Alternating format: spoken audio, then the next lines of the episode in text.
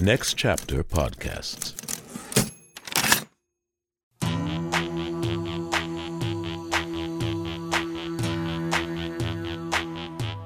The 500. The 500. JAM been walking us down through that 2012 edition, so it ain't nothing too new. Hundreds more to go, and in need of a friend. The king of fleece for Angelo, talking the 500 until the end. Talking the 500 until the end with my man JM on the 500, talking the 500 until the end.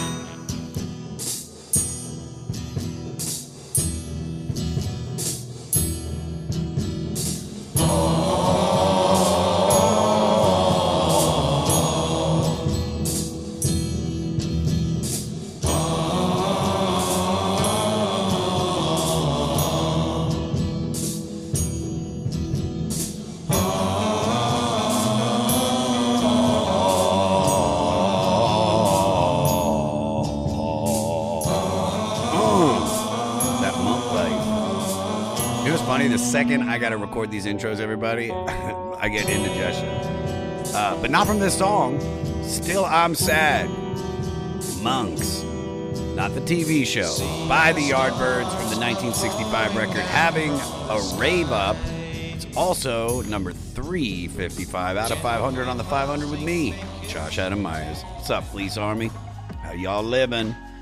Uh, I'm in New York City, and uh, yeah, man, let me tell you what's going on. I'll be in Los Angeles August 23rd. I'll be there the 20th through the 23rd uh, doing shows, but I'm doing the goddamn comedy jam at the comedy store with Bill Burr, Tiffany Haddish, Melissa Villasenor, and Jay Pharoah. Main room of the comedy store. I couldn't be more excited to come back to LA uh, to do it at my home club. I love it. Uh, tickets are at joshadammeyers.com, so make sure you get them. It's probably sold out uh, because it's a dope lineup. But if you are in New York, uh, you can see me every night of the week at the Comedy Cellar in the stand. Check at Josh Adam Meyers for all my shows and everything.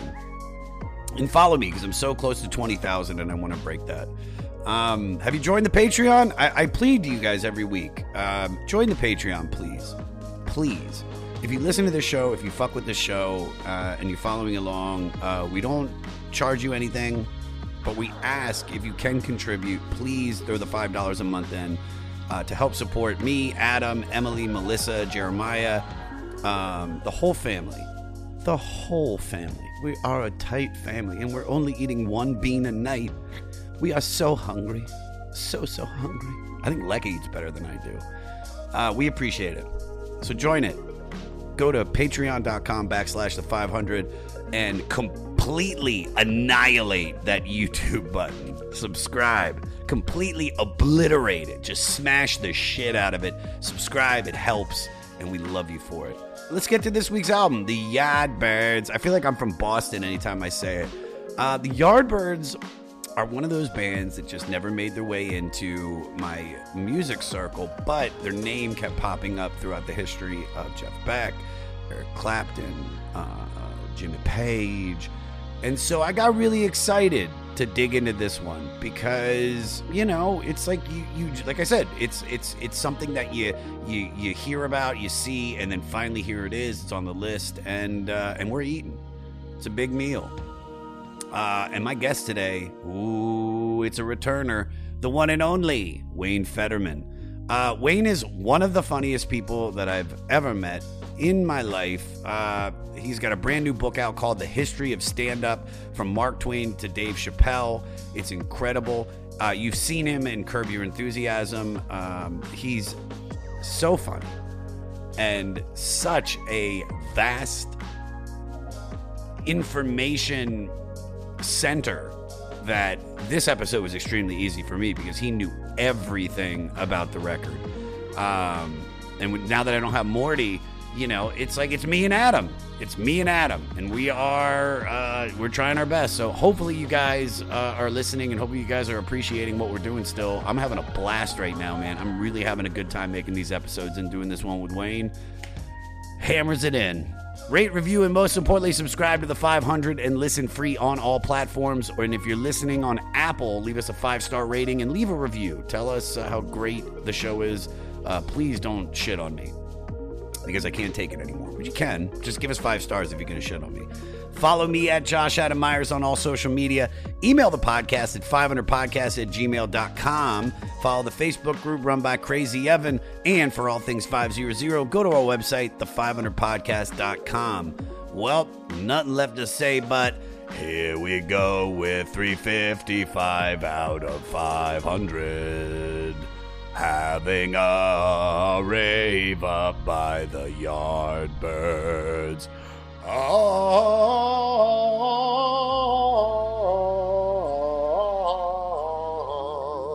enjoy the episode.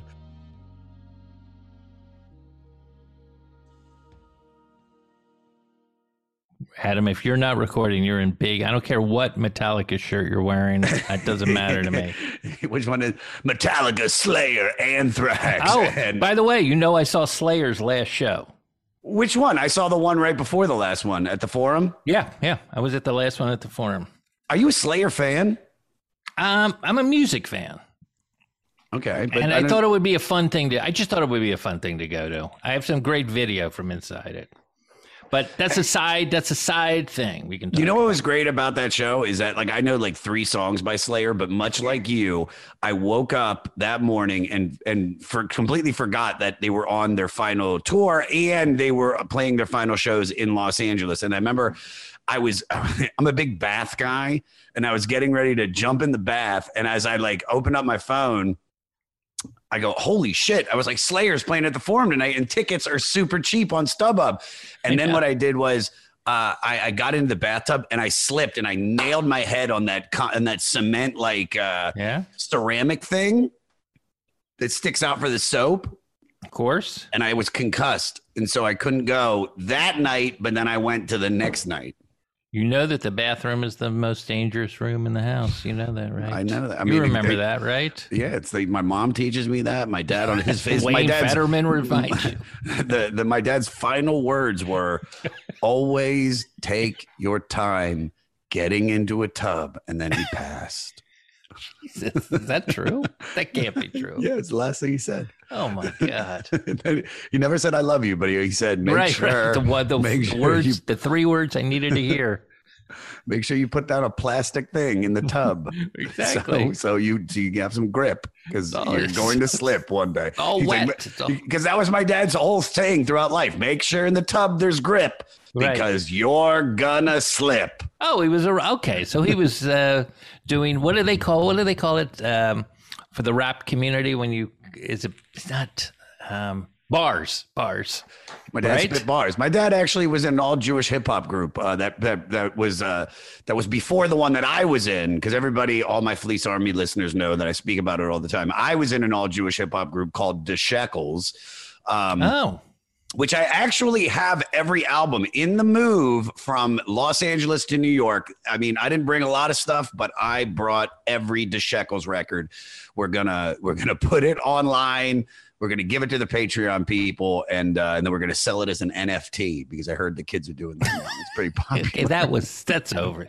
It's Uh, over by the way, I, I used to do a joke that I was in a uh, Jewish heavy metal group called Black Shabbos, but then apparently somebody made that a legitimate band. And, Black Shabbos. yeah, I think that's like a legitimate band. There's a there's a Passover group. Oh man, I, I need you to look it up for me, Adam, because they do uh, Uptown Pesach, which Oh, is like a parody of Uptown uh, Funk, Yeah.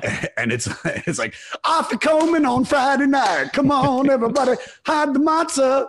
it's I it's say, money's I- time to get I down. know, I know you're enjoying it. I get a little embarrassed by that stuff. So do I. I send it to like I send it to like three people every year. Get it a little As like a embarrassed joke. by it. It's just like, can we do better as Jews than just this? No, Like- we can't. We can't, Wayne. Sorry, I'm sorry. I'm sorry. I know I should have pride in that kind of stuff, but I'm just like, ugh.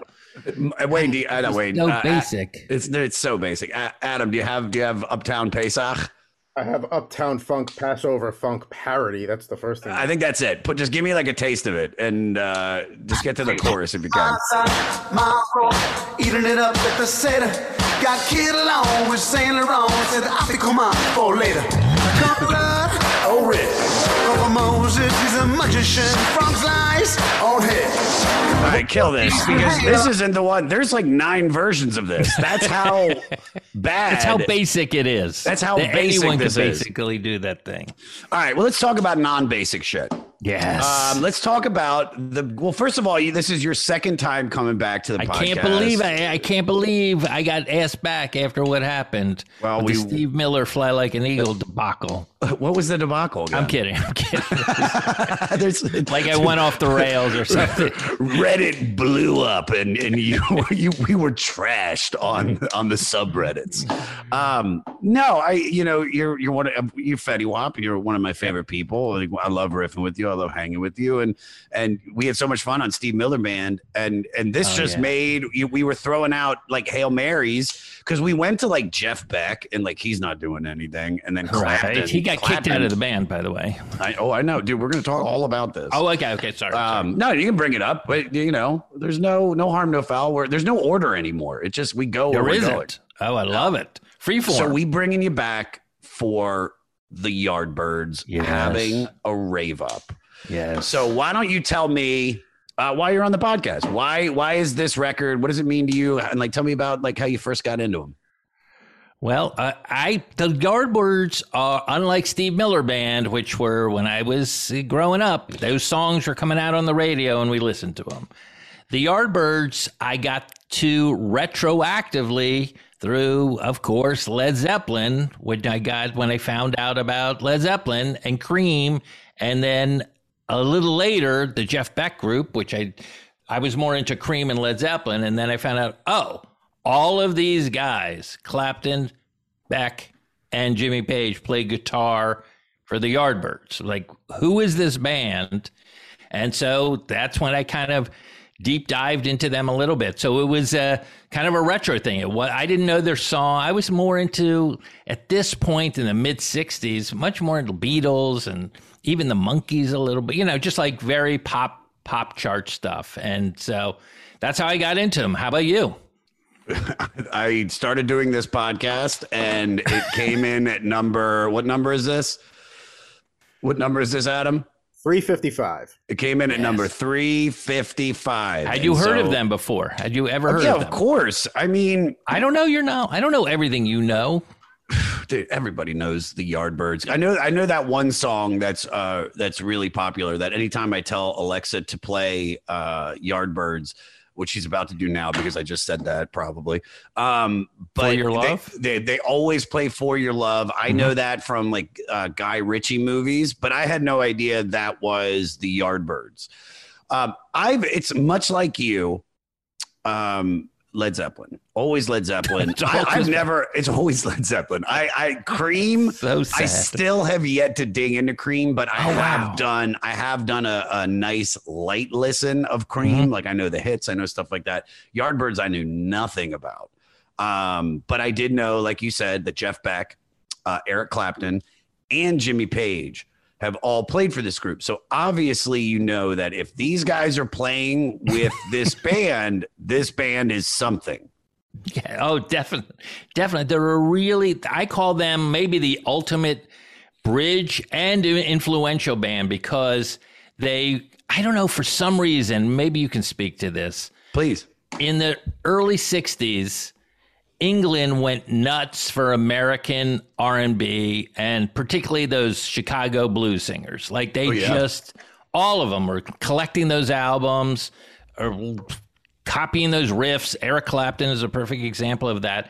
And I always wondered, I was just like, is there anybody more white than English people? Like they they define it. They are the thing. And like that they were so into the blues still to me blows my mind. Any idea on why that was? Maybe because it was so opposite their culture or What do you think? Um, they are the whitest people in the world, and not even just like in there, like, oh, hello, Yeah, how are you? right, Would you like stiff upper Would you, yeah. would you like some plum pudding with a nice Yorkshire?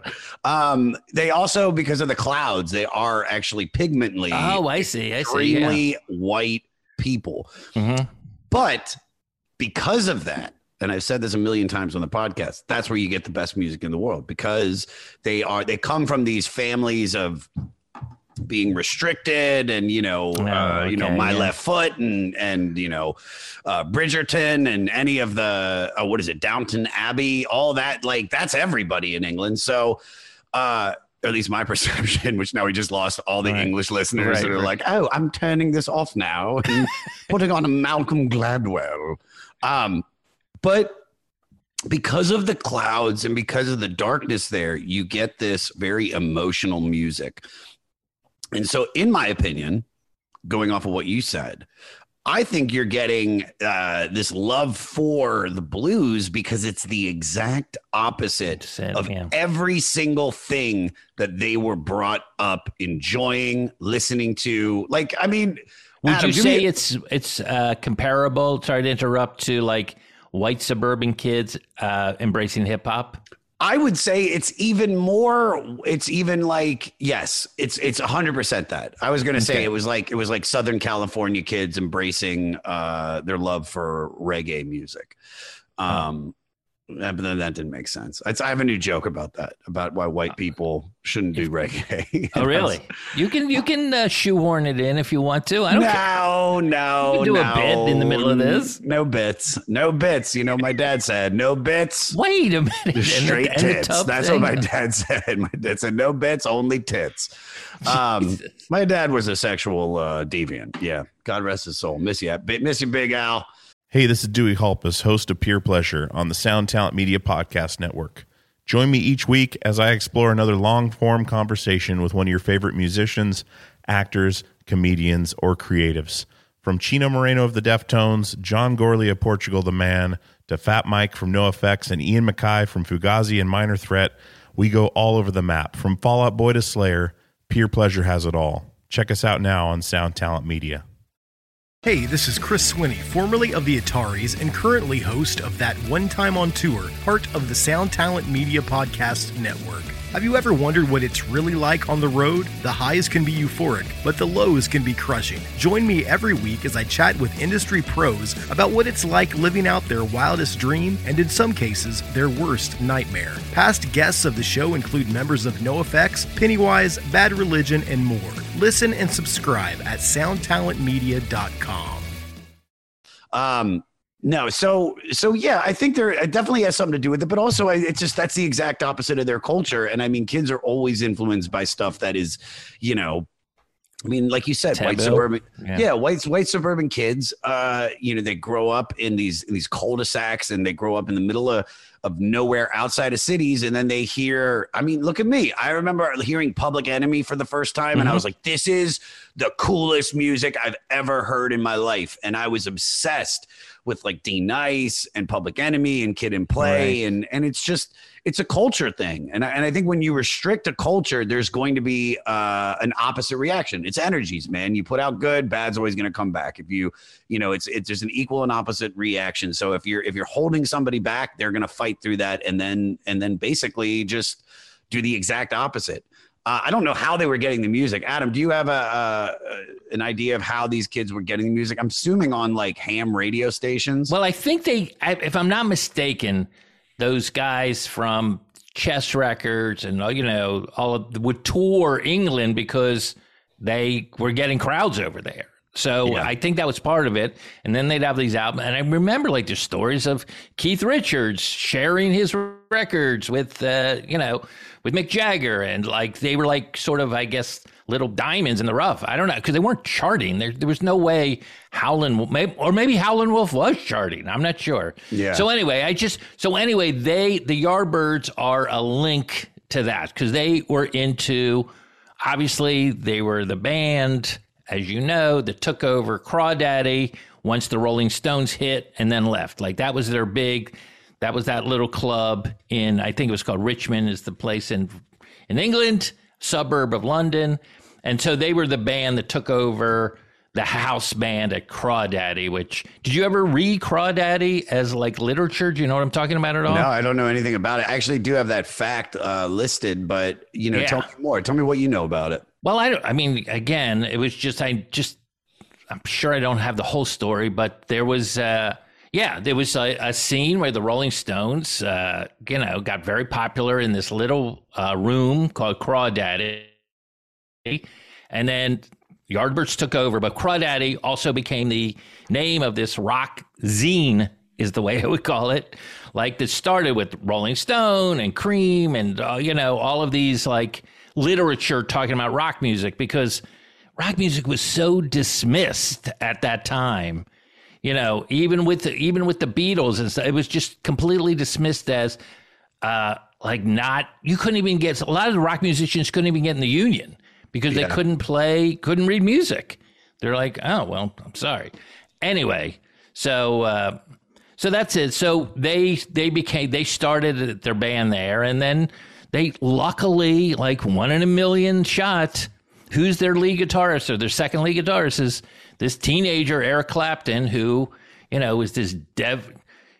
He had he not only had talent, but he had a talent for practice. Do you know what I mean? Like, I don't know if that's obsessive compulsiveness. What would you call that? Like, he would like work on BB King and Freddie King licks like hours, hours, hours, days and days. just to- Obsession. Uh, you- yeah, you- yeah, yeah. We that's that's the that's always some of the the best people when like when we become obs- there- you know you know comics that are like that that are just obsessed with the Right. my friend Angelo the reason we're doing the podcast he would go every day to uh, the borders on the corner of Vine and Sunset, and he would Yeah. just look it through magazines and look and look through the sections for books and pull out, open up a book, find something that he was interested in, and then write down a little Mm-hmm. nugget that he thought was funny, and he would just work for six, seven hours a day writing jokes, and then do it every night, and it was just you know rinse repeat. It's the same thing every day.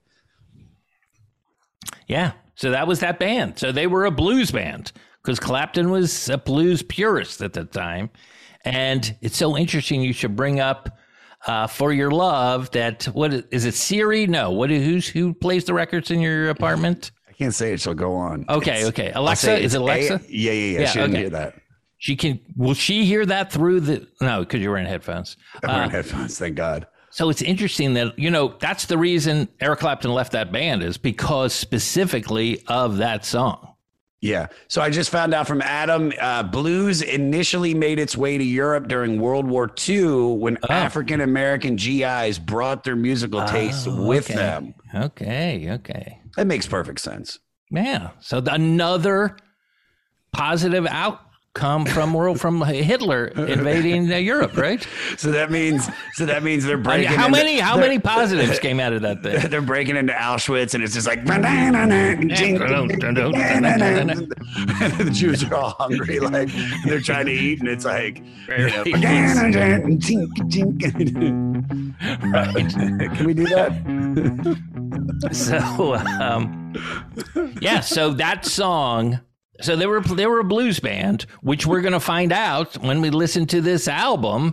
Is the second side is all blues And covers? so, all right. So All let's let's talk about the record. Let's talk about the talk- record. Do Okay, we want to talk it. about the record, or do we talk about the history of the Yardbirds first?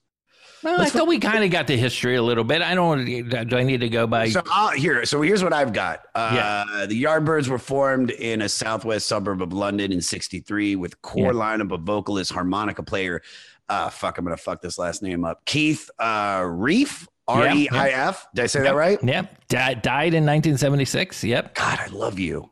Yeah. I wish we do. I, uh, one day, I hope we do an episode on Pistol Pete Maravich, and then and then I won't call you. the great music of Pistol Pete. a shooting free throw. Behind the basketball. Drummer Jim McCarthy, rhythm Yes. guitarist. Is it McCarthy or McCarty? You, I mean, what do I don't think there's an H in there. I but I've heard him say McCarthy. So let's say No, I- yeah. I got it. I got it written as McCarthy. Yeah, uh, he's the he's the only one still in the band today. Yeah, They're still they're still doing it. I believe.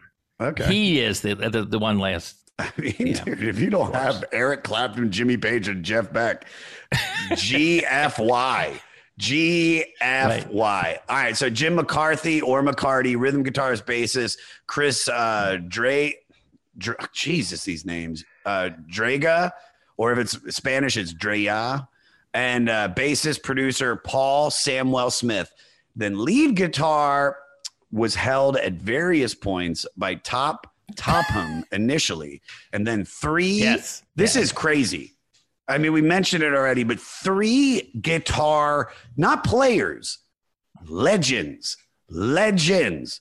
Right. Eric Clapton, Jimmy Page, and Jeff Beck. Right. Not in that order. Which I have met Jeff Beck through at the comedy store What? through my friend Tal Wilkenfeld. uh, who who who played bass. There's a very very famous. Uh, they're playing, I think, like a jazz festival somewhere, and Jeff Beck is is you know they're jamming and, and Tal's on bass, and then he gives her a bass solo, and she's I think like. You know, she was discovered by Prince at 16. So I think like she's probably in her early 20s. She looks so young and she's just shredding. And you see Jeff Beck like I know who she, I know her. she is. I know She's she great. is. I've seen the footage of the- of her. Yeah. Great yeah. friend of the podcast. I love her to death. Has she Uh, but done records on it? Not yet. We we we've got some coming up because she's close with like Leonard Cohen, and we've talked about her doing Jeff Buckley. Oh, Um, yeah. But those are in years. We got like at least another year, I think, until any of those come up. But but meeting Jeff Beck, it's like one of those things where it's like the dude had an aura. He's a tiny man. He's not like a big dude. Um, but it was just he he just looked so much like a rock star. I mean, you, you they like I said, like certain people have that glow, and he had that glow. Um, so the Can I just the, quick sidebar No, before please, just a hit quick us. ju- jump in because I've only seen Jeff Beck alive twice, never met him, and uh, once a show at Universal Amphitheater. I think that's how you pronounce it, right? There's I thought you had a PH in there. stroke halfway through saying that. Oh my God, he struck out. Um, with him, he toured with Stevie Ray Vaughan. It was a double bill, double guitar Wow. sling. Yeah. So that I had to see. As you know, I'm a guitar dude. Yeah. And then just right before the pandemic, with uh, his old buddy Rod Stewart at the Hollywood Bowl, he came out and did a few of those wow. songs, the old uh, Beck-Ola songs that were just incredible. I can imagine how good that was. It was pretty good. I, I- the thing is, Jeff Beck to me is a great mystery because he's this genius guitar player, and but he always seems to be like getting in trouble or effing up things. And like he did this with this band, he would not show up for gigs. He was like not reliable, all of that kind of stuff. And he, I don't know. I just and he had the look. There's no one who has the look better than him, right? So, so my question, and Adam, I Yeah. want you to find this out. What kind of trouble did he get into? What do you know about Jeff Beck? Well, I know that when he was with the Yardbirds, he would miss gigs, and that he had he was more into this girl. That he was dated this super hot girl in California who was like a movie star, uh, young movie star, and he got tonsil, he got sick a lot on the tour, and eventually he was so unreliable he got kicked out of the band. Like Huh. and yeah and and also even though he brought jimmy page into the band because they played together for a short period of time he uh he really wanted to be doing his own thing which was fine i mean he ended up doing truth and Beck-Ola and you know and then he was off to the races but yeah. um, yeah, so that always surprised me because, and he hated, he hated touring. He just hated. I mean, the Yardbirds tours are notorious for that band getting ripped off by American promoters. Like they made no money. They were like in like Greyhound buses. They didn't even have their own bus. They traveled like you bought a ticket, put their their stuff under the, and then went to the gig, and it's just terrible. And uh, yeah, and it was just like I just want to be in one place and create some music. So that's what I know about Jeff Beck, and and seeing him twice. And now that I know that you met him, and he had an aura about him. Now that's my new thing. Aura. I didn't know he was a little guy though. I mean, uh, first of all, I'm five nine, so everybody, you know, if he was on my height, he's like, I think he's look up his height. Adam. Right. Find out how tall Jeff Beck is. Like, Well, I have think. Well, I at tell him you, like I'm not yelling at him. This is what Adam does. Adam, Five ten.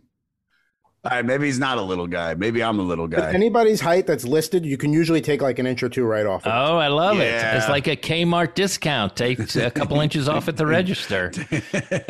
Blue light special. Love it. So the name of the band is a reference to Jack Kerouac's "On the Road," which Mm-hmm. is which referred to rail yard hobos. After the Rolling Stones, like you said, left the residency at the Crawdaddy Club, Yep. uh, the Yardbirds took over and got the ball rolling for them. Like other British R&B inspired bands, they played covers of artists like Muddy Waters, Bo Yep. Diddley, and Howlin' Wolf.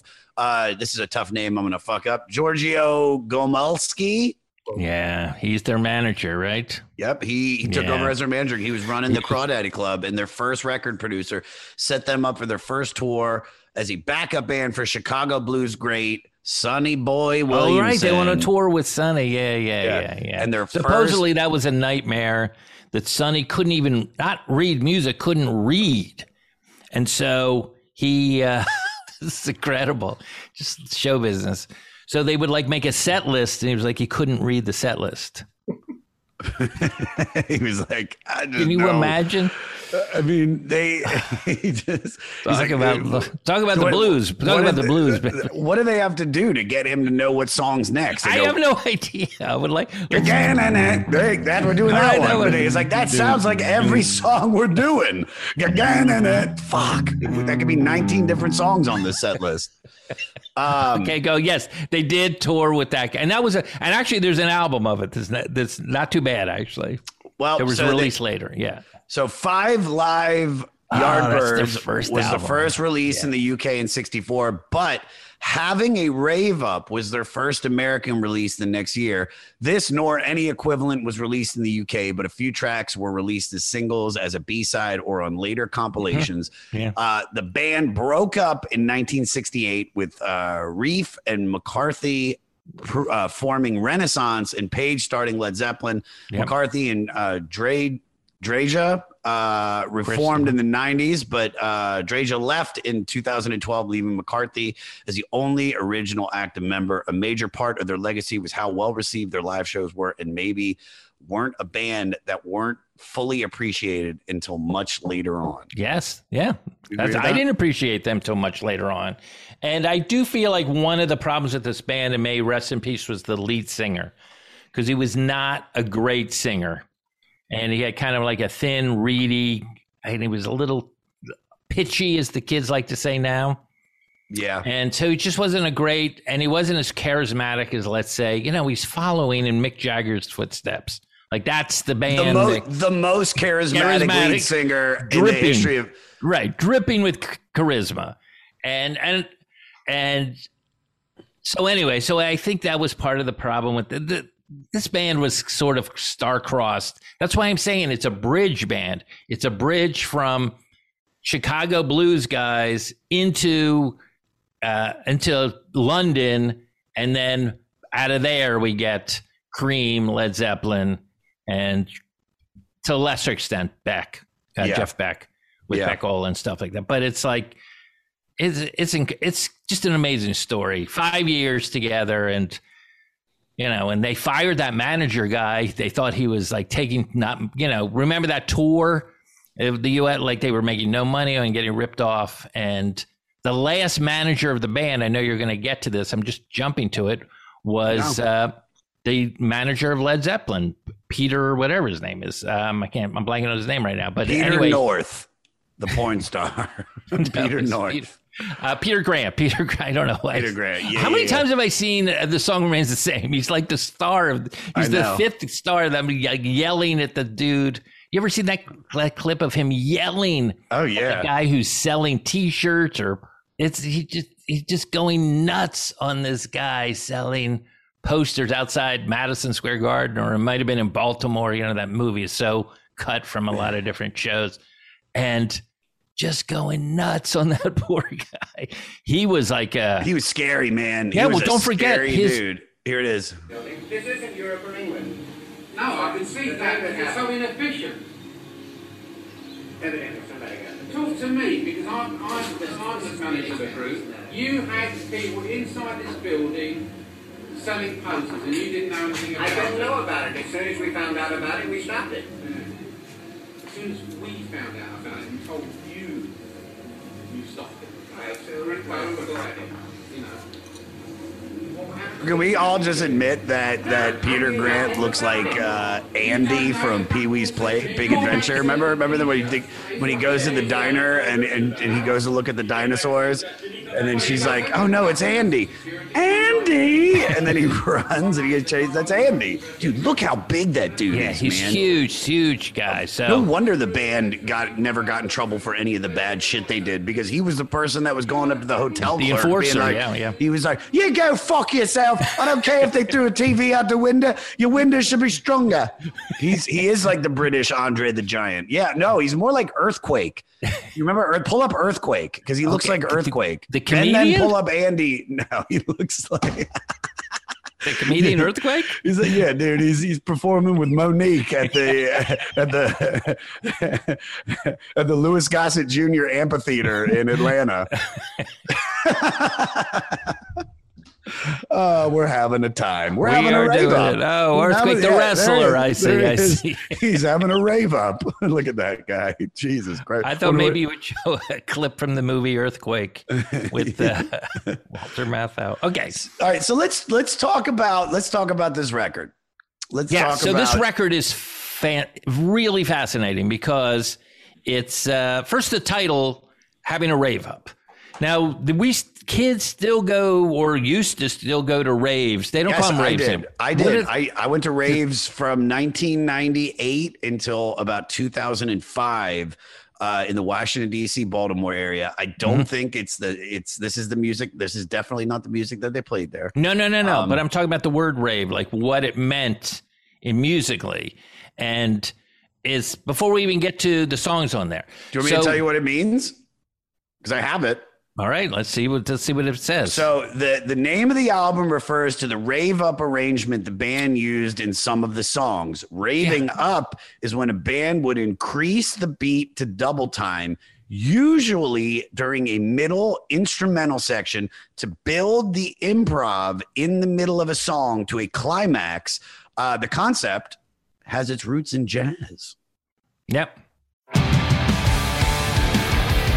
What's up, everybody? I am Finn McKenty, host of the Punk Rock MBA podcast, part of the Sound Talent Media Podcast Network. My podcast is all about doing what you love for a living, and every week I sit down and talk to people who have done exactly that. For example, musicians like Tommy from Between the Buried Me, Matt from Periphery, Lil Lotus and Shinigami, among many others, photographers, artists, designers, YouTubers like Glenn Fricker and Sarah Dici, and I unpack exactly how they got to where they are today with the goal of helping you do the same. So if that sounds cool, you can listen and subscribe at soundtalentmedia.com, and I'll see you there.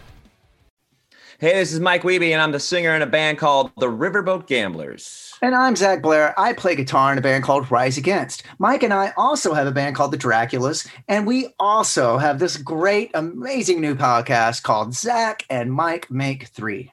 Yeah, each week we're going to ask ourselves and we're going to ask our guests what three favorite things they are into at that moment or in their entire lives. And then we're either going to agree with them or we're going to make fun of them. And uh, you're going to listen to it and you're going to like it, or we will make fun of you. How about that? I just flipped it on you, the person listening to this right now. But we're going to do it every week here on the Sound Talent Network. Once again, it's called Zach and Mike Make Three.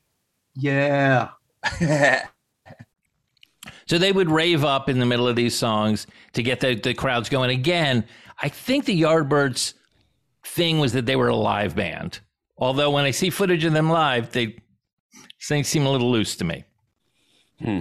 Having said that, I'm saying the word rave up is still in the culture. You went to raves. I don't even Yeah. know if they call them raves anymore. What do they call them now? EDM, EDM, EDM shows. Yeah. Okay. So, so anyway, so that's so the first side of the album is all studio tracks. Yeah. The second side of the album, four, if I'm not mistaken, four live tracks that were from their first album that was never released in the United States, which was called Five Live Yardbirds. Remember, you just spoke about that. Mm-hmm. So they took Mhm. supposedly the best. For, so it's Jeff Beck on side one, Eric Clapton on side two. And How can I- crazy is that? It's insane, but can I be completely honest with you? Yeah. Uh, second half of the record it just blows away the first half. Oh, so you like the live. Okay. I love it so, so much. First of all, it's a great record.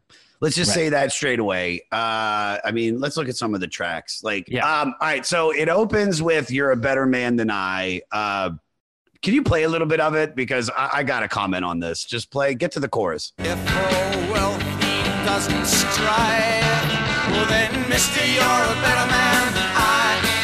Yeah, mister, you're a better man than I. Well, mister, you're a better man than I.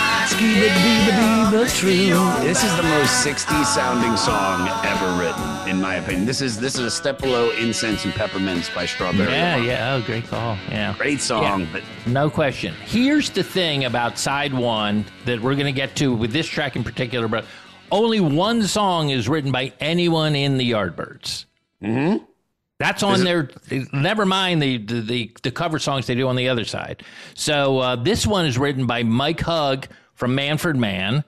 Here's the crazy thing about this song: recorded while they were on tour in America in a little place called Sun Studios with Sam Phillips. You might remember him from Elvis Presley.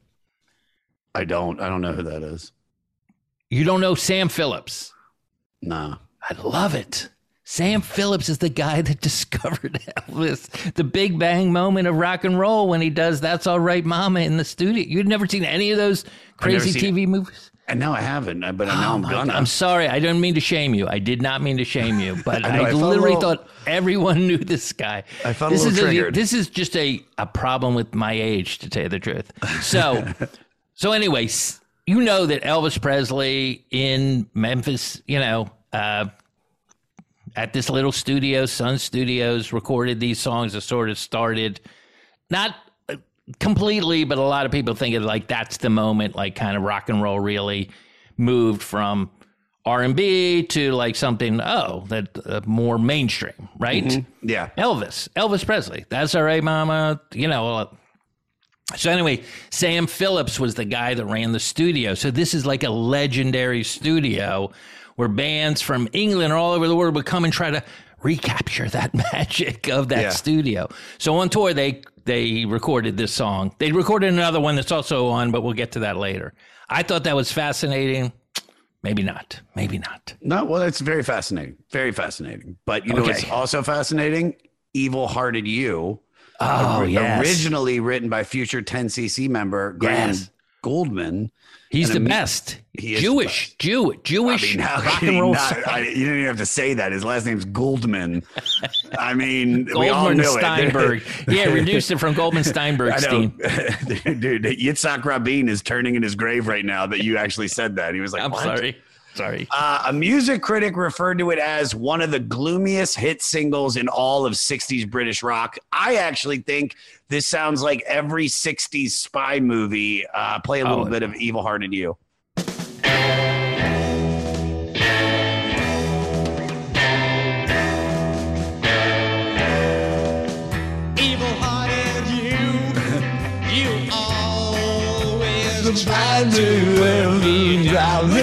Always try That's you hear the spy shit though. Yeah, it's there's a lot like, of a lot of reverb on those guitars. a lot of reverb. Great song. And then you got I'm a Man. Uh, this is originally a Bo Diddley Okay, song. Okay, this is where I'm going to disagree with you. I like this version better than the live version on the same album, by the way. On side two, they also do I'm a Man. so you like the I'm a Man Eric Clapton more than the Jeff Beck. Yeah, I think I do. Yeah, Can really you do. go to this is going to be again, this is another weird thing recorded at Chess Studios in Chicago. That's where Muddy Waters started. Anyway, it doesn't matter. Can we go to the bridge of I'm a Man? Because a lot of people th- call this version where Jeff Beck and Keith, the lead singer slash harmonica player, kind of does a jam in the middle of this song as an example of rave up in the middle of a pop song.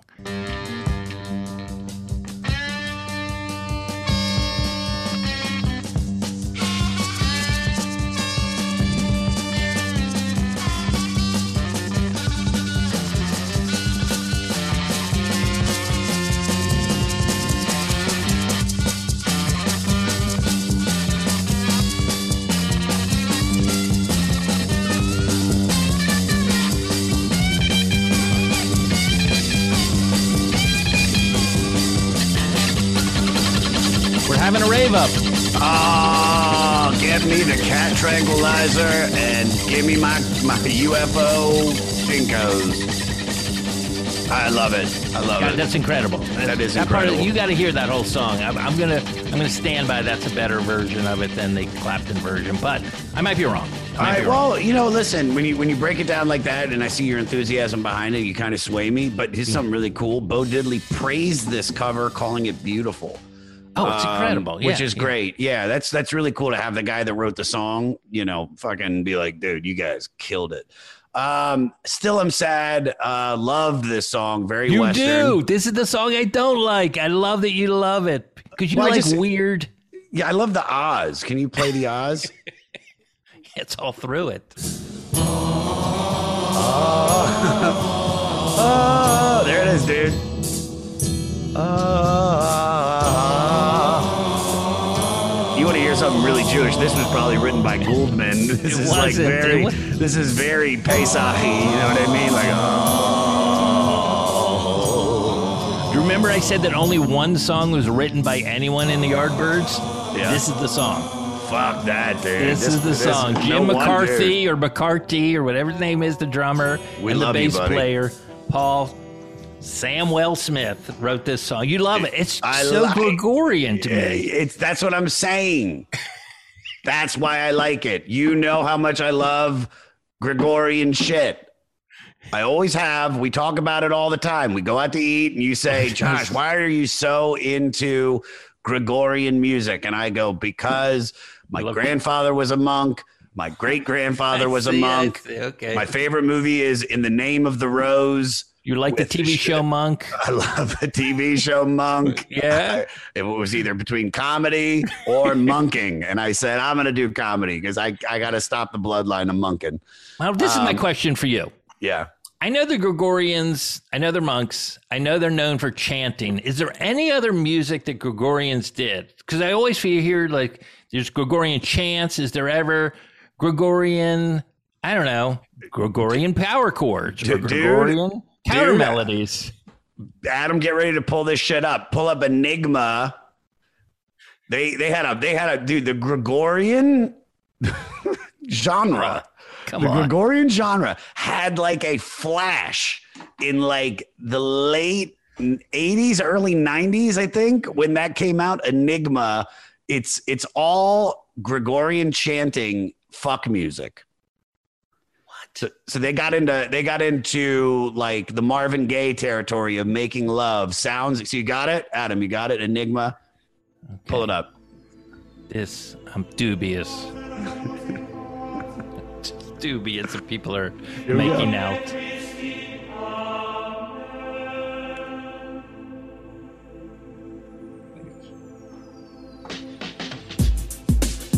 Oh, I see. I mean, come on, dude. This is it. This is it. Go- Here, oh, this is where it gets good. Okay, that music, that music is like, that's the music that like triggers the Antichrist return. Like that was so inappropriate. Very Roman Polanski, like Rosemary's Baby. the thing that's like the beginning of The Exorcist. I was like, come on, that's that's wrong to put like those beats. To put a rolling 90 808 underneath. 808. Yeah, yeah, yeah. underneath. Come on, guys. Still a good song. Still good use So of the good, Gregorians. but but still, you're it. missing my point. You're missing No. my point. What- They're the still chanting in that song. It's still about the chant. Yeah. they just put a, uh, a kind of a hip hoppy beat underneath it. It Yeah. kind of reminds me a little of what uh, Ethel Merman did with her disco album. We'll move on. you don't know anything about that. Don't know anything about that. I know someone's going to enjoy that. Is that, it's, just, it's just like a techno beat to luck be a lady tonight. luck be, luck be a lady tonight. Yeah, it was a four on the floor. Yeah, yeah, it was She a had, four a- on she the had a floor. rave up. Um, so then, then you have Heart Full of Soul. This is the first who wrote single. "Cart Full of Soul"?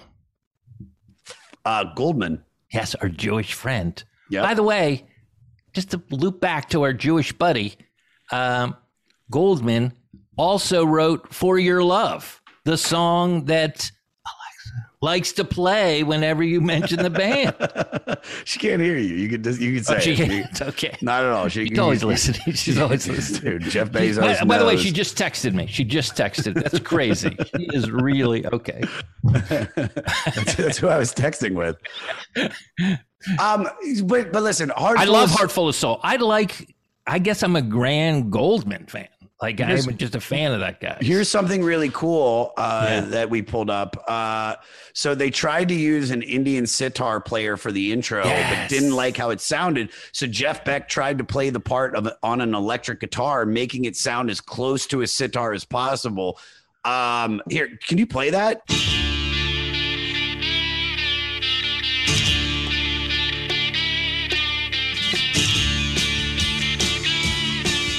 Um, this is something even cooler. The use of the fuzz box guitar effect in this song is also believed to be the first significant use of it. Yeah, this is why I'm saying they're a bridge to like all of that stuff. Psychedelica, Yeah. psychedelica. Is that how you say it? Yeah, like I feel like that's it. Obviously, this is right before the Beatles used sitar on I I don't know was it Norwegian Wood or one of Yep. those songs Yep. from the yeah. So yeah, I I just love these songs. I love so- these Graham Gouldman songs. So these are all great. These this this the first half of yeah, the record's no, great. this is a this is why I like this album. but then Then it gets they take then it it, kicks in and you Oh got my a God. train keeps a rolling and, and as i was talking to adam before you clicked on i mean this has been covered by how many people adam I mean, Aerosmith has the most famous one. Yes, Aerosmith used to, and I've seen Aerosmith maybe eight times through the years. Seen him a number of times. A little bit of a brag. Nobody knows this, but I'm also in the crowd when they shot the video for "Love in an Elevator." Like I'm an Aerosmith fan.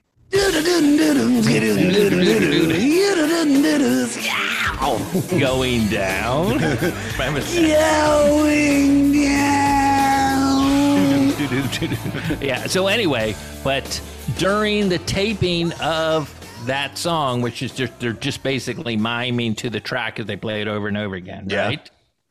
Um, during a production break, they stopped and the band was like, "Let's just play a song," and then they played "Train Kept a Rolling." wow While we were, yeah, just as like you know, because they're it's Aerosmith. I, I, I, you know me, I'm a huge fan, especially of that front man. Um, what's his name? Steven Tyler. I'm kidding. I'm kidding. So anyway, so yes, Train Kept a Rolling is a perfect example of a rave up, especially the way Aerosmith did it. Yeah. they would do it slow and then did it. I don't know if it's quite double time, but it faster and stuff. Do Yeah. you, I don't know. What's your feeling about Aerosmith and you talking to me or Yeah. you talking to adam i love them i mean i i it's it's one of those bands that's like i've as i've started really because i they were popular uh their biggest popular during my lifetime is the later half of their life. So Yes. permanent vacation, kick, uh, get uh, you know, get the life or whatever the one with um Get a Life? Yeah. get yeah, get a life. Permanent Um, vacation. Yes. Yes. That was great. I love Angel. I love um uh, I don't want to miss on- a thing. You don't want to. Um, I'm my favorite song by them is really uh, "Living on the Edge." Yeah, this is when it's interesting. This is like the opposite. They're sort of the opposite in that they wrote a lot of their songs. Obviously, they wrote "Dream On," which was their first big hit. They did cover "Train Kept a Rollin'," this Yardbirds version, but later during your version, they hired songwriters. Jennifer Warren and Desmond Child wrote a lot of those. I call them. I don't know. They're sort of like for girls as well as guys. Those songs, you know. Yeah, yeah. Where's uh, God, you're right. Aerosmith. No, you're they're a great band. Uh, you know, I'm excited to really dig into like like I was with Burr one night and Yeah. uh, I was like he was talking about Aerosmith. I was like, dude, I never listened to Toys in the Attic, and so he just he picked out all his favorite uh, Mm-hmm. Aerosmith songs that weren't like bef- that were all like before like 1980 or, or something, and right, right. I mean, it was just it was just everything. I was like, good God, like I love Yeah. the Guns N' Roses version of Mama Kin. Course, of course. Dude, yeah, that's from early. That's from Rocks, right, or something. Yeah. Such a such a good version. Speaking of which, I just went to go see Guns N' Roses. Uh, I think I talked about it in the intro for the episode that just came out. But um, I mean, dude, Axl Rose's voice is just great. It's, It's, as good as ever, right? I'm kidding. Was it bad? Tell me what. dude the band killed it and Axl he, i think he's singing like so during the sound check um What do you mean? the, the sound guy comes You were there and- for the sound check? oh yeah i got i dude i was like front row too. My friend I, i'm a buddy with duff's manager and I, and I love brian to death. Dude the band rules. Go see him if you've never seen them they still sound great. Oh, I saw them But open for the. there were certain points of the of the set though. It's because here's what they were doing. They they the sound guy comes out and he's going like check one check two and then he goes like this. He goes i'm barely talking i'm barely talking and he's he's holding the the Axl mic and it sounds so loud. He's like i'm barely talking. So i think Axl isn't singing from his chest voice or even his throat voice. He's singing from his head voice. So he's singing like he's like you know Welcome to the jungle. We got fun and games. so he's so he's singing almost like in a squeak. So he doesn't really project but it's so loud that it, it just matches. He did hit some crazy notes um, but it's just dude and this is the thing in his defense those songs are so hard to sing wayne. Like so hard to sing. I mean even you know back in the day to be able to hit those notes and sing in that register. So to do it now at like close to 60 and you're doing a tour schedule of like every other day you're doing a fucking stadium and you're doing a you know a 30 song set list uh, power to him. I'm not no no shade uh but but I saw them two other times prior to this since they got back together, and I mean, his voice sounded incredible. Maybe it was an off night. Maybe it was just an off night. You know right, what I mean? right. Maybe he was nervous. You were in the crowd in the You front knew row. I was there. Yeah, yeah. I you know I was there. understand Yeah. Um, but uh, here, back to this record though. God's honest truth. Uh, in my opinion, I mean, the second half of this record. I mean, you know, because first of all, Smokestack Lightning. Um, okay, Howlin' Wolf. Yeah, it's just a great song. Um, this is also, uh, like you said, the last four tracks. They're all Clapton. He All done at the. Marquee Club. Have you ever been to there? Ever, I haven't. Yeah, that's the famous kind of a London club. It's sort of, I would say, the equivalent. I hope I don't get killed on Reddit for this or Twitter. I would say it's the equivalent of like the whiskey or the troubadour or something like that. It's like the club where a lot of people recorded at, and especially those rock bands at that time. Like it's still around. Um, but it's at the Marquee Club, not a Crawdaddy, not a Crawdaddy. This Not a Crawdaddy. Yeah, a, a bigger venue in London. Yeah, Yeah, this is this is Howlin' Wolf's most popular song. It's released in '56. Uh, you know, "Respectable" is great. Originally written by the Isley Brothers. I'm a man. That's here's the here's the big battle. Here's that- the that you and Federman I- battle right now. We're gonna do it. Federman Meyers battle. Which version is better? it's a, the Jewish throwdown. Let's do it. I I gotta go with the live version, dude. I know. I'm gonna. I, let's listen to a little of that. Let's Put listen on to the live version. I'm a man.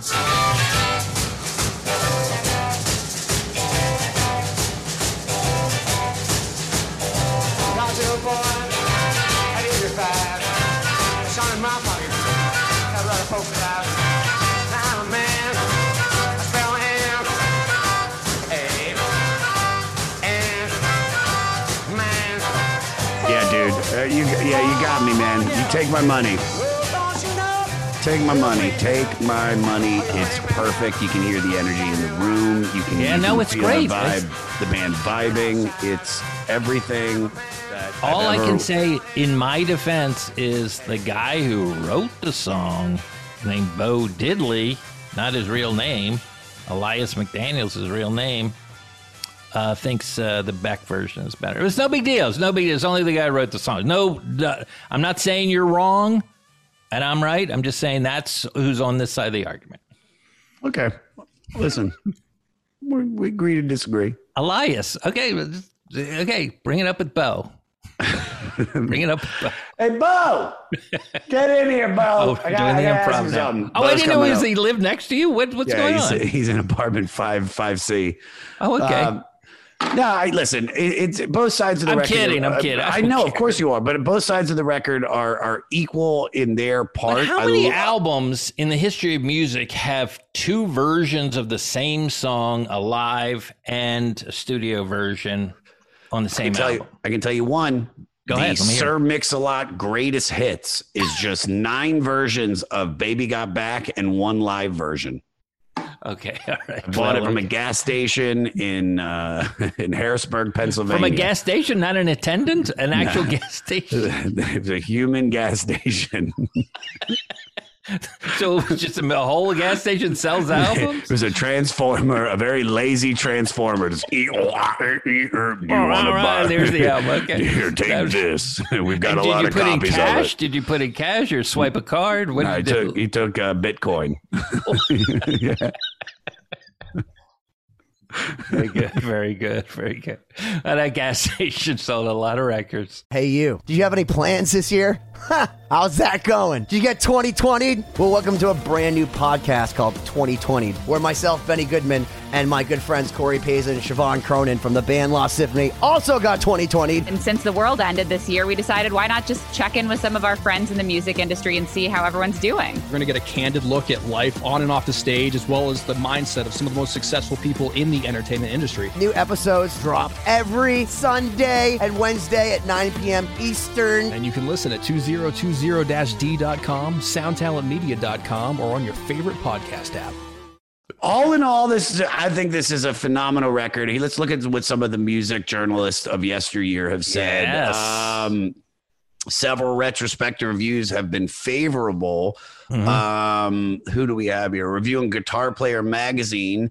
Can I just uh, say before we get to these reviews that in a way the Yardbirds suffered from not having like they did have hits in England and some of these songs, you know, for your love and stuff were hits and happenings 10 years ago, but they weren't like the Beatles, they weren't like the Stones, they weren't like the Animals with House of Horizon. You know what I mean? They never really like broke through on a huge level. So they were always kind of a cult band. Yeah. Even at even at their peak. I I believe so.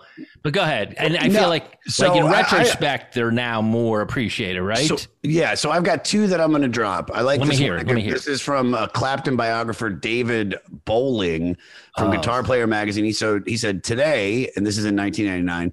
The Yeah. Yardbirds' second American album sounds something like the ultimate garage band meets an end of the world guitarist. For a while in 65, though, having a rave up with the Yardbirds contained rock's freshest, most vital guitar playing.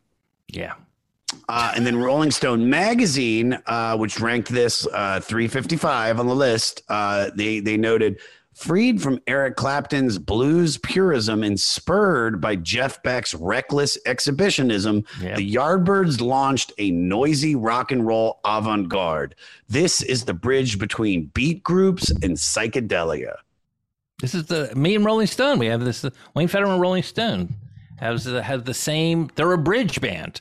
They're definitely a bridge band, no question. And so this this uh, debuted at number 137 on the Billboard 200 and reached as high as 53 in February 66 and spent 33 weeks in total on the chart. Okay, so that's a, so people listen to it, yeah, and I don't know. I don't know if it was more like later when like when Clapton hit with Cream or with you know John Mayall and all of that stuff. But Yeah. um, what other reviews? Keep reading. Keep reading. I just want you to I read. got. I just want you to read. Well, I've got some here. I got some. I got some facts from the record. You want to hear? Yes, it? yes. Right. So, first of all, we got to say this: this album did not make the cut for the 2020 Rolling Stone Top 500 album list. It did not. Oh, so this has Um, been removed. This has been removed from the newer list. Wow. Uh, so after Clapton left the band, the initial recommendation to replace him was Jimmy Page, but Page was happy with his session work at the time and referred his buddy Jeff Beck. It was only two days between Clapton's departure and Beck playing his first notes with the band. Yep. Right after For Your Love. I don't know if I I can't imagine that Clapton ever played For Your Love live. But keep going. Keep going. Well, I don't know if I said this already, but Eric oh, I Clapton. about go ahead. Keep going. Eric Clapton biographer David Bowling calls the album early and important rock and roll. It remains an important step in the evolution of rock music.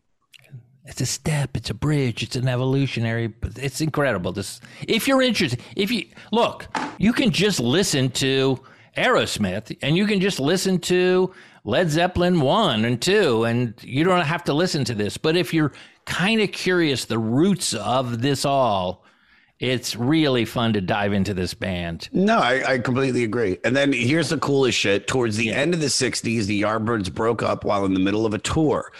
Page, he's playing with them and wanted to keep the band going and eventually put together a band called the New Yardbirds, consisting of vocalist Robert Plant, bassist John Paul Jones, and drummer John Bonzo Bonham. They would eventually change their name, uh, taken from a quote by the Who drummer Keith Moon. Moon had said previously in uh, that their band would go over like a Led Zeppelin, and the name Led Zeppelin stuck. So listen, man, the Yardbirds, you don't get Led Zeppelin. They, don't have the Led Yardbirds. Zeppelin was at one point the New Yardbirds. Yeah.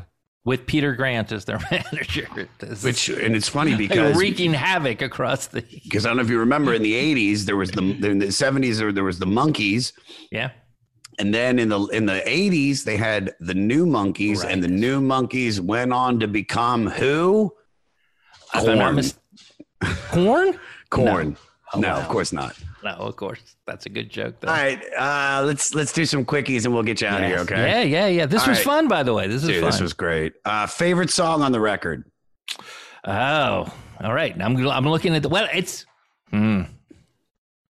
I have to say, I, it's got to be Train. It's got to be Train kept. It's got to be the cover of Train kept a rolling is my favorite track on the record. Just Look who's come around and now accepted the live part. no, Hmm. you're you're making a mistake. We're Okay. talking about. I'm not talking about I'm a man. I'm talking about Train kept it rolling. All right, least favorite song on the record. Oh, well, that, that's easy. That couldn't. I'll tell you my two least favorite. My least favorite is, I hate to say it, the Gregorian chant one. I don't like. Heartbreaking. Still, I'm sad. I know you love it. I don't. I just.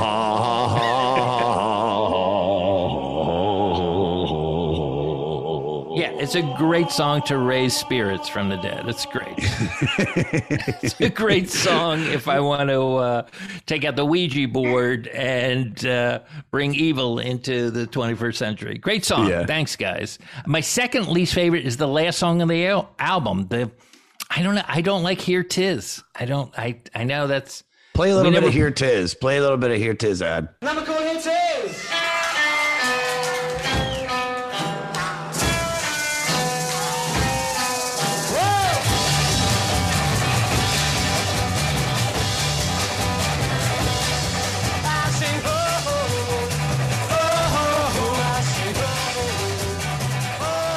And now you love it. Now it actually sounded better when I heard it. So forget the last one. I'm just going to stick with Gregorian, because you hate Yeah, monks. Yeah, the Gregorian. I hate Um, the monks. You hate the monks. Say, oh yeah, go ahead. All right, this is an interesting one. What are your? Can I ask what yours are? Can we go back and forth, or no? Is it all just about Wayne? favorite song on the record when I did my big listen? Smokestack Lightning. Oh yeah, well, yeah, I love it. incredible. Love, I love it. I love it. I love it. But you Yeah. can take any track from the second half of the record. Even you like uh, the Clapton over the Beck, even though you've met I really Beck. do, dude. He's slow hand, dude. I know. Uh, by the way, during this time, he got his name Slowhand. This is it. Yeah, during this time. You want to know what it means? Um, he has he has Bell's palsy in his hand. Jesus. I apologize for everyone who's suffering from a viral disease called Bell's palsy. It comes, it goes. No, uh, he would because he used super light strings. You know, because he liked to bend those, you know, up uh, one and a half notes and all of that. Uh, he would often break strings, especially during a rave up. He would break strings. And then he would change the strings on stage. And during that time, the English audience in a sarcastic English way would do group a slow hand. And that's how he got the name. Just like you know what I mean, just like us. Come on, man. Change the strings. Change the fucking New strings. string, Eric. You know, Eric. that reminds me. That reminds me. We did a we did a, a goddamn comedy jam at uh, in in Brooklyn, uh, and Burr was like a surprise guest drop in, and Yeah. we did two songs with him. We did uh, "Kickstart My Heart." Mm-hmm. Uh, with Joe DeRosa sang with Burr on drums, and we were going to do a Pantera song. And Joel, my guitarist, broke a string during um, during uh, the first song, "Kickstart My Heart," Mm-hmm. and we basically like he needed to change a string and he's like you got to kill time. Now it's there's 500 people in the audience that are like insanely sweaty and the room Right. is so uh-huh. hot. So joel could not get the string. It took him like 15 minutes. We had to like kill time. And so like burr had to come from out behind the drum set and start doing like crowd work. And he was just so mad about it because it was like it killed all the momentum. Right, right, right i've right, right. never seen more fear on joel's face than trying to change a string. And I mean, just we were dripping sweat. It was probably 140 degrees inside the venue, just no air, all humidity. Um, and it and five strings is just not enough. No, no, he needs what he needs to do is he needs to have an extra guitar just ready to go, just in Yeah, ready case. to go. That's Yeah, you. You have to. You can't. You. It's and that's the In a problem. weird when way, you- you're talking to Eric Clapton through him, right? Yeah, hundred percent. Eric, you get another guitar. Just have Dude, another guitar waiting You got you got extra guitar money. audience- Just dude, just from the residuals this week from Tears from Heaven. Oh my god! Is it Tears from Heaven or Tears in Heaven? Tears from Heaven might be the Bruce Willis movie about uh, Yeah. Vietnam. All right, here's a question. Here's a one. I'm I'm curious I'm gonna. I'm gonna bounce it back to you after I answer it. So be okay. ready. What song on this record Yeah. would you fuck to? This is. Do you know me? Do you know I don't? All right, let me look. let me look. This is not the kind of thing because I don't really. I'm not like a, like have sex to music kind of guy. Really? Would you just let CNN play in the background? It's actually C-SPAN. It's actually C-SPAN. Yeah, mainly. Yeah, yeah. Just the floor, just the house floor. I just the house. Just something about voting gets yeah, my dick hard. something. Oh yeah, yeah. Parliamentary rules. I fucking can't get any more excited. All right, this is not. This is not my thing. Like I actually think none of these. Um, like they're all too. They're just too catchy and up. Like these aren't to me. You know what like, would be the perfect one? Oh, you know I what know would the be chanting one. The chanting one. Chanting one might be the. Oh, you just come out wearing like a shroud and you have like a string and you pull the string and you're just it falls off your shoulder.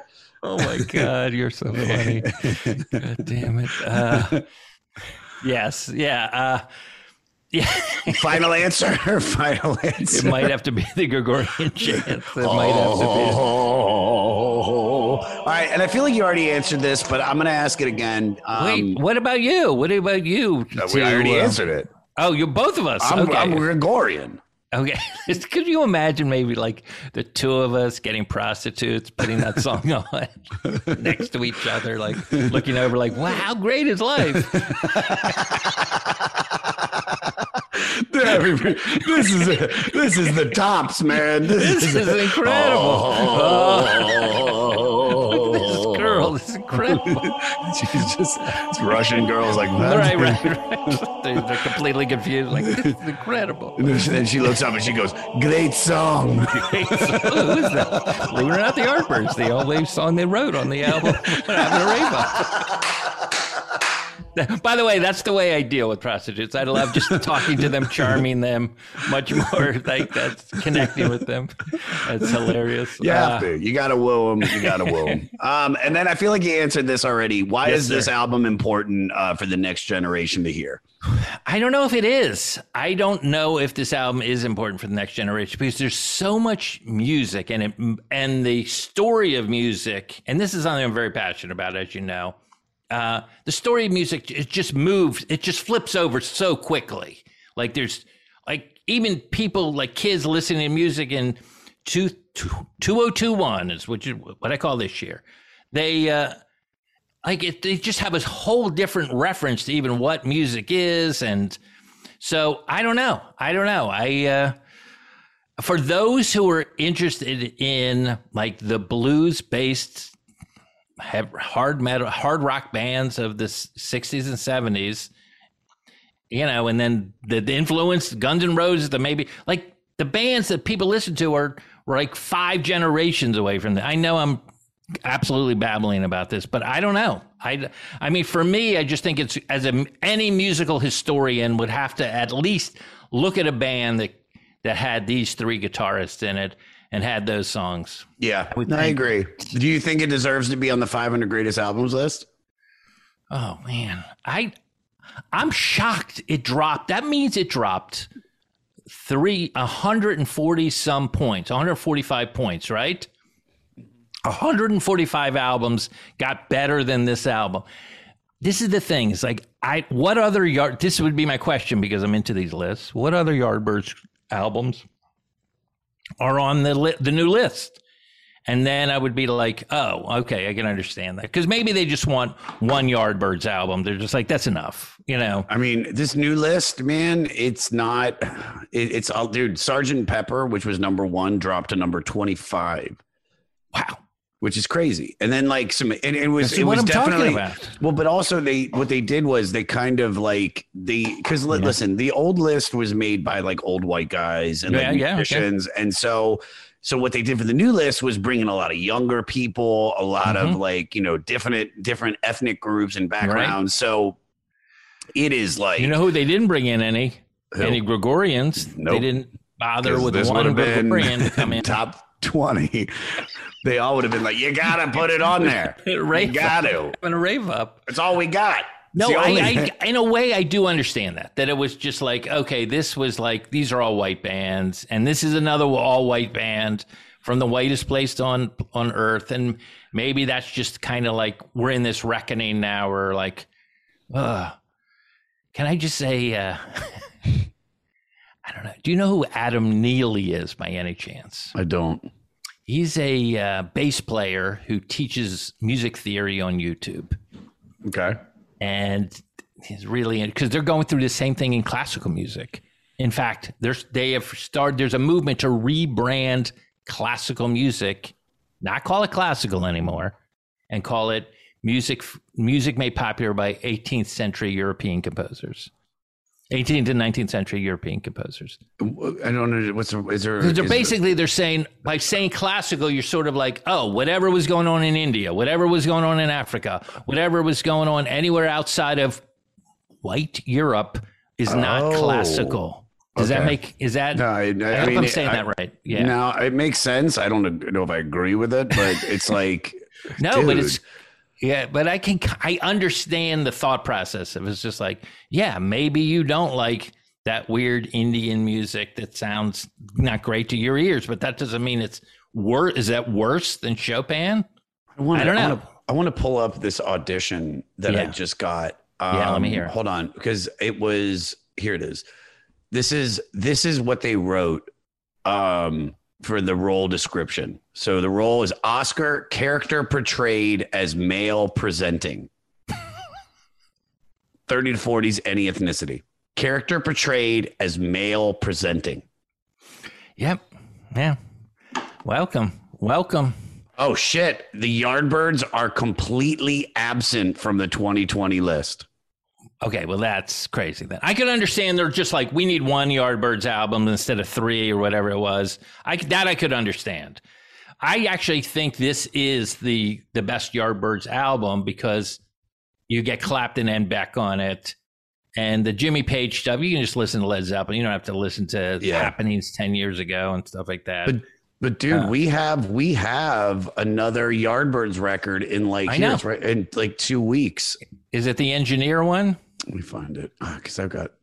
if you looked at what my timeline is, I've got like No, area can't believe you're- rugs, area rugs. I've got coffee tables. I've got. Uh, I got to find a winter coat for Those New are York. three of the best bands, by the way. Area Rugs was I listened to them all the time. in high school. what about men's puffer jackets and coats? oh, really? That was their first record. Yeah, yeah, yeah. Speaking of songs you like to fuck to, men's puffer. sorry, It's use my- oh, dude, I love ultra lightweight and versatile. That's good. Um, these are great band names, by the way. Great band names. Men's parka, Nike duck boots, relaxed fit washed, and then the Yardbirds artist facts. And then and then, and then my favorite album is post attendee hyphen zoom. That's the best. What did you find out, Adam? So they come in at 350 with just the self-titled album Yardbirds, which is also known as Roger the Engineer. Yeah, Roger the Engineer. Yeah, that's the one. Yeah, yeah. Okay. Yeah, that's. That ha- that has shapes. I I think. think shape of I think we have Jerry Cantrell for that one from Alice in Chains. What? I think we do. Okay, Don't who is quote the me. Can I just ask who is the biggest guest you've had so far besides me? Besides me? Um, well, you're first. Yeah, of course. Second, second was Bowser from Shana Na. he played Woodstock. He played Woodstock. We didn't have Bowser. Um, I'd Oh. say you know what? I, I'd say the biggest, if we're the probably the the the the strangest booking was, um, I would say Neil deGrasse Tyson. Oh yeah, He did Sam Cooke uh, live at the Harlem Club. I mean, Mm-hmm. but then I've had I've had your buddy Judd. Um, I've had you know Wanda. I've had Burr a couple times. That's Jim. You know, I've had I've had everybody. This is. I mean, let me look at the because we. Oh, I mean, the coolest one. The I thought there might be some weird musician that you know. Oh, I did. No, no, no. I feel I've like had- you're in those circles that I'm not I, really in. well, I've had I've had Jerry Harrison from the Talking Heads talking Mm-hmm. about Talking Heads, uh, and it was the week after Modern Lovers, so it was a dual episode. I've had Mike Watt from uh, the Minutemen, and he was like literally the week after Minutemen, which was so great. Um, I mean, we've had dude. Interesting. That's cool.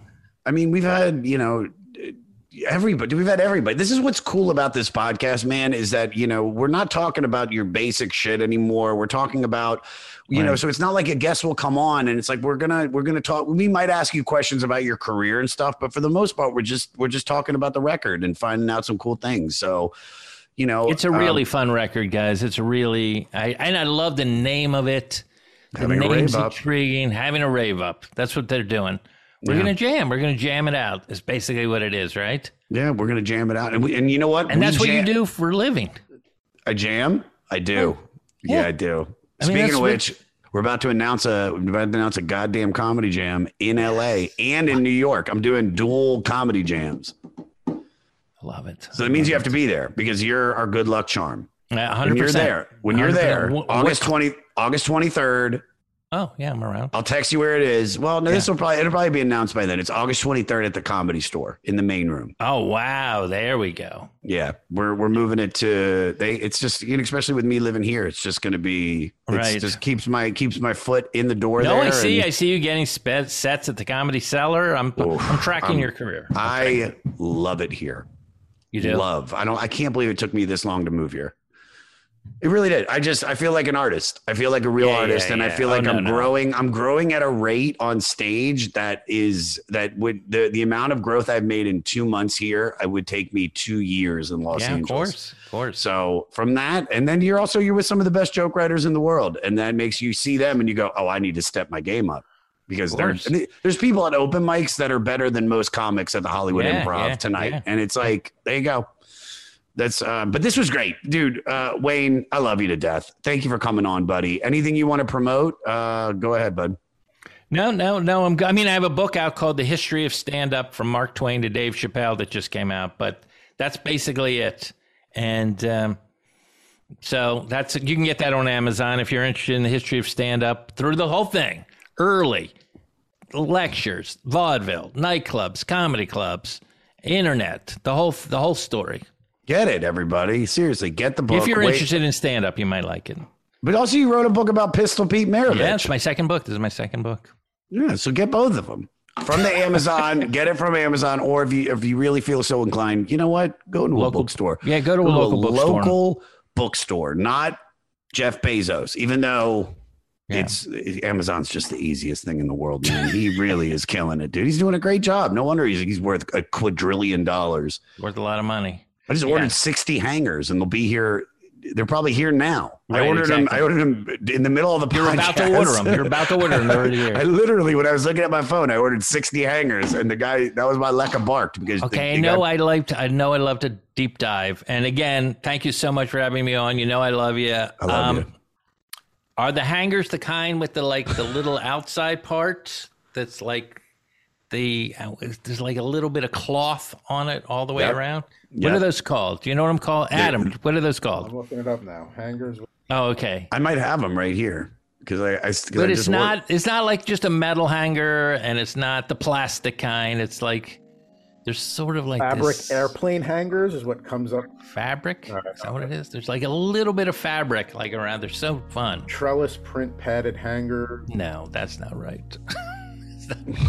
Sorry, I'm yelling at you. Suddenly, I'm. Anyway, all right. Are we done? Are we done? We're done.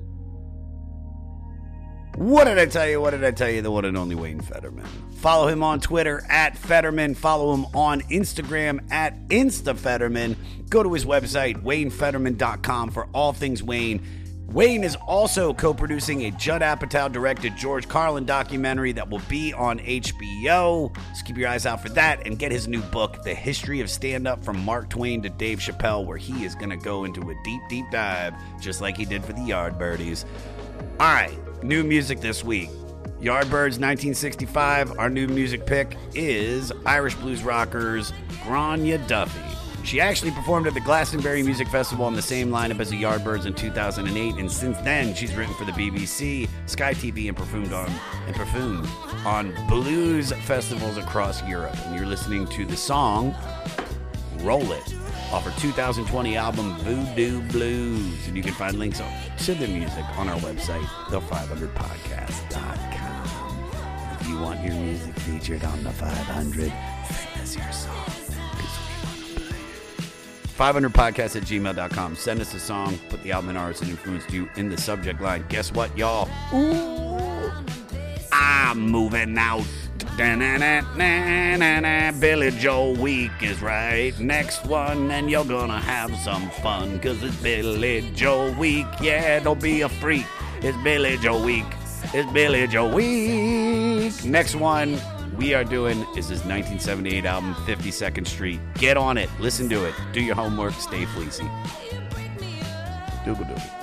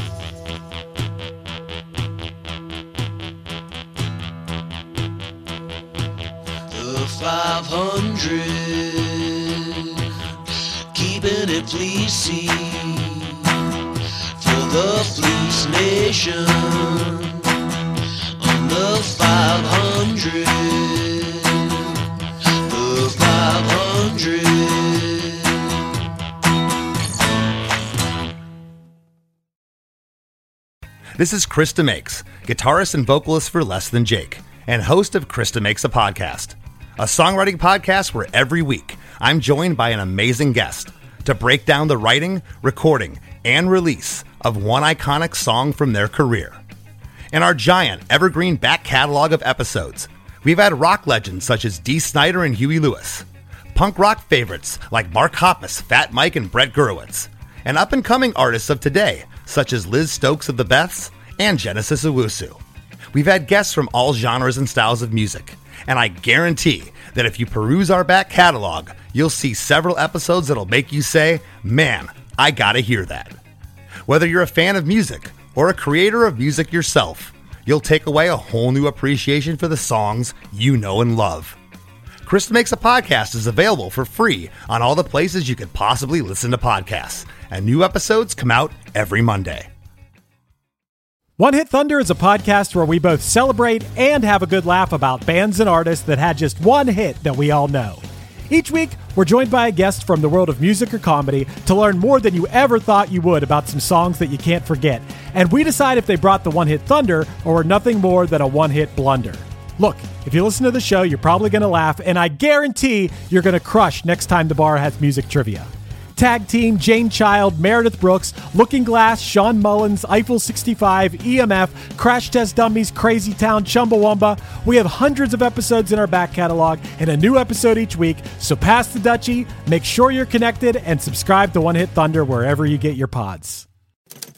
Next Chapter Podcasts.